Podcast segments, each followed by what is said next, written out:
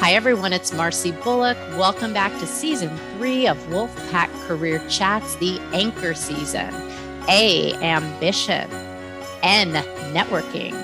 C, compassion. H, health, both mental and physical. O, organization. And R, resilient. Enjoy the pod. Wolfpack fans. It's Marcy Bullock today with Carlin Wright Peaks. Welcome, Carlin. Hi, thank you for having me. We're so happy to have you today. I know in your role as the IPV Prevention Education Coordinator at the Women's Center, you have a very challenging job. So tell us what IVP means and a little bit about the work you do. Yeah, so I um, work within the Women's Center here at NC State. The Women's Center is one of four campus community centers. We're housed under the Office for Institutional Equity and Diversity. And within my role, um, I work with students um, over the years that I've been with the Women's Center, have provided direct support to students who face any form of interpersonal violence so that we define as including um, anything from sexual harassment, stalking, dating, and domestic violence, uh, and helping students kind of understand and make sense of traumatic experiences that they may have faced uh, and also helping provide an understanding of the different processes and resources that are available. So students have the option to go through um, Title IX investigations through the university, uh, report to police, um, or do um, criminal legal investigations. So there's a lot of different options that we're able to kind of support students in understanding what their resources are and what choices they have. Um, I also do prevention education work, so I'm developing um, trainings and workshops for both students and faculty and staff. I advise our um, student peer education group, which is called The Movement, uh, and also have launched our Pack Survivor Support Alliance, which is our faculty and staff training program. You are a busy woman. It sounds like you're doing a lot of very meaningful work that's so important. What are some of the warning signs that a student or a faculty staff should be aware of to start triggering in their brain, maybe I need to reach out for help? Yeah, so every every person is different. Um, how each individual person experiences interpersonal violence is going to look really different. Um, we often, you know, encourage people to not make assumptions about what somebody might be going through, but recognizing, you know, if somebody does seem um, on edge, anxious, maybe missing classes or missing assignments, uh, potentially you know, withdrawn from friends or activities that they previously enjoyed.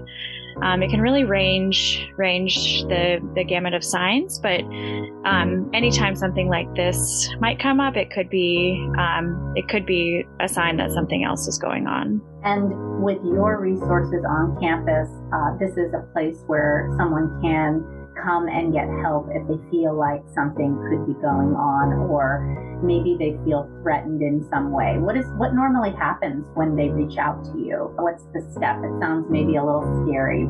Yeah, absolutely. Um, so, the best way to get in contact uh, with an advocate from the Women's Center is either emailing our um, advocate email, which is um, ncsu advocate at ncsu.edu. Um, or calling our sexual assault helpline, which is 919 515 4444. Um, so the, the helpline is actually the, the quickest and fastest way to get connected. Um, it's answered by Women's Center staff um, directly from 8 to 5, um, Monday to Friday. And then after hours and weekends, um, it initially goes through uh, the Counseling Center protocol and then can be directed um, to one of our advocates who is on call 24 7. So we generally can make an appointment um, and have meet with students in our offices. Uh, we're located on the fifth floor of Talley Student Union. We're also able to meet students elsewhere on campus if there um, is some barrier to coming directly to the Women's Center. Um, usually what that looks like is really guided by you know what the student um, is looking for and what they need so we don't pressure students to share any more than they're willing to share. Um, we are responsible employees, which means that uh, if there is information about interpersonal violence that's shared with us, we are required to connect the student with our equal opportunity and equity office. Um, and that again can can seem kind of intimidating or scary, uh, but we really try to talk with students to understand what it means um, and what their resources are. Um, so we, you know, often are just there as a as a listening ear, and then as we start to learn more about you know the situation um, that might be happening, there's a lot of different ways that we can help um, help respond and work with that student. So some examples of things um, could be you know, working with our Equal Opportunity and Equity Office, uh, connecting with professors for excused absences or extensions on assignments. Um, we can work with students to potentially um, move on campus if their housing situation is not safe um, we're able to really talk them through what the pro- the different reporting processes are if they do choose to to move forward with that.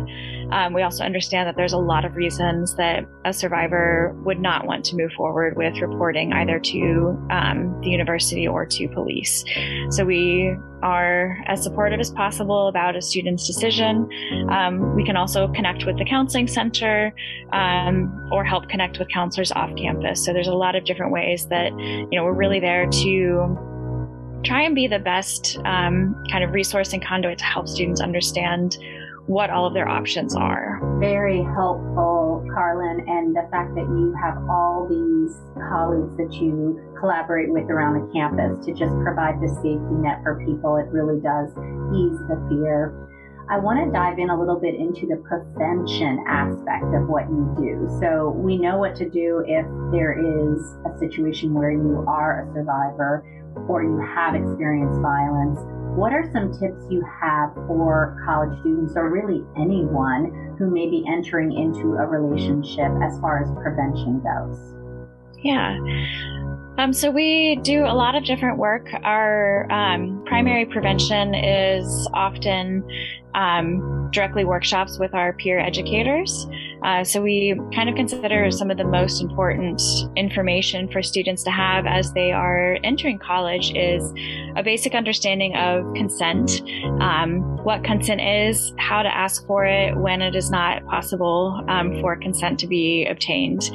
Uh, we also have workshops on healthy relationships, so really thinking about you know, what does a healthy relationship look like? What are the signs? What are the things you want to really build and nurture in your relationships, um, both intimate and platonic? Uh, and then we also do training on bystander intervention. So thinking about you know, what does it mean if you do start learning and recognizing the signs of interpersonal violence, dating and domestic violence, stalking, harassment? How do you intervene if you see some of those things happening? Um, so we have trainings on really looking at um, different scenarios and things that might realistically happen on a college campus, and what are different ways that people can um, check on the person and make sure that they're okay or prevent future harm from happening. Um, obviously, depending on the situation, depending on people's identities and what's going on, there has to be a variety of ways to intervene that still keeps the bystander safe and is able to um, prevent any future harm. Thank you for walking that whole scenario through. And as far as the next thing that you would like to share with anyone, would you like to offer any final tips to a person about the resources you have that we didn't cover or about their own ability to stay safe? I think the only additional thing I might add is that um, interpersonal violence is never the survivor's fault.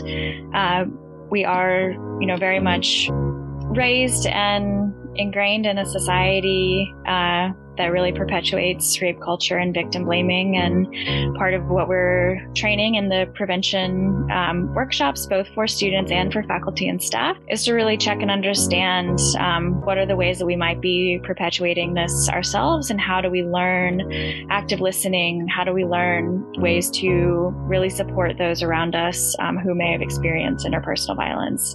We know that the statistics and the rates are incredibly high, um, both for college students and across the general public. Um, so more people than than we know in our lives in our families in our communities have been impacted. Um, so a lot of this work too is learning responses where we are. Showing that we are supportive, um, that we believe survivors, that we are uh, a safe and trusted place for somebody to come and speak, um, and really working to kind of destigmatize some of these conversations so that many more people, many more survivors um, are able to come forward and start talking about their experiences and able to access resources without that fear of shame or judgment. Agree with you 100%. Thank you so much for having this conversation today and for all the great work you do. Thank you so much for having me.